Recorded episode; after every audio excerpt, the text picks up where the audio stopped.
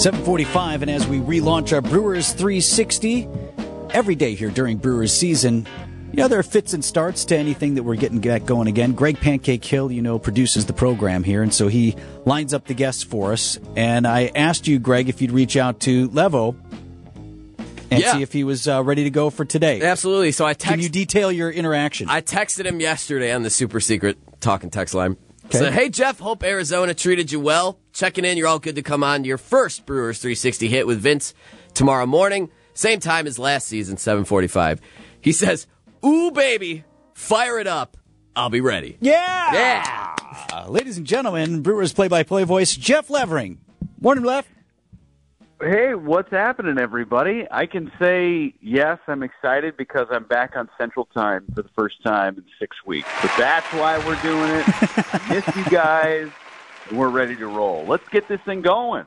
Oh man, it's been great hearing you. So, um, not a lot of time. I, I was interested in this. Not a lot of time for for you, certainly for the players, coaches, everybody involved with the Brewers to get settled. You had your last spring training game Tuesday. You got this middle day, and then it's on the road to Chicago. Yeah, it's uh, about 12 hours here in the city of Milwaukee. Nice. Um, I had a chance to reacquaint myself with my bed for, I don't know, a few hours last night.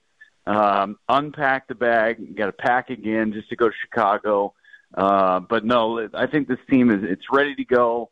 Um, you know, for whatever reason, Arizona's weather, and when I'm not going to complain about the weather because I know what you guys were dealing with here in Milwaukee too.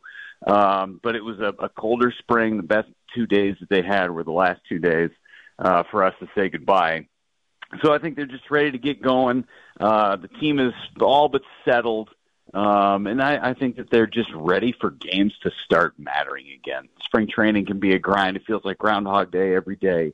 Uh, so they're ready for, for the bell to, to ring tomorrow. Now we're ready for it too. Let me ask you this because the conventional wisdom at the end of last season, Jeff, was, man, if we just had a few guys who hit a little bit better with the pitching staff that we had, we'd have been right there. Any thoughts on whether we improved in that department this year as we enter the regular season? I do think that the Brewers will have a more consistent offense, especially against left-handed pitching. I know we said that last year too, with the addition of Andrew McCutchen.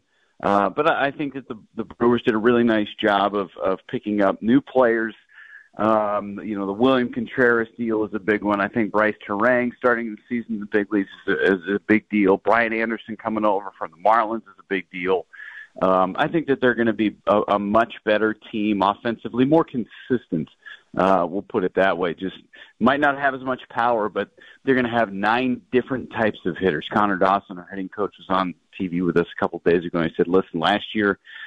Everybody knew we're all just trying to swing for the fences, trying to hit home runs. That was the only way we were going to score runs. I think the Brewers are going to be more creative with the ways that they can score runs in 2023. Talking with Brewers play-by-play man Jeff Levering. I wanted to ask you about this because you're around young guys who are trying to make the squad. They're living out a dream. They hope to hear those words. You made the roster, and you mentioned Turang. He gets the sit down with the skipper the other day, and the skipper decides to like make it sound like he didn't make the squad. I was thinking, like, man, not funny.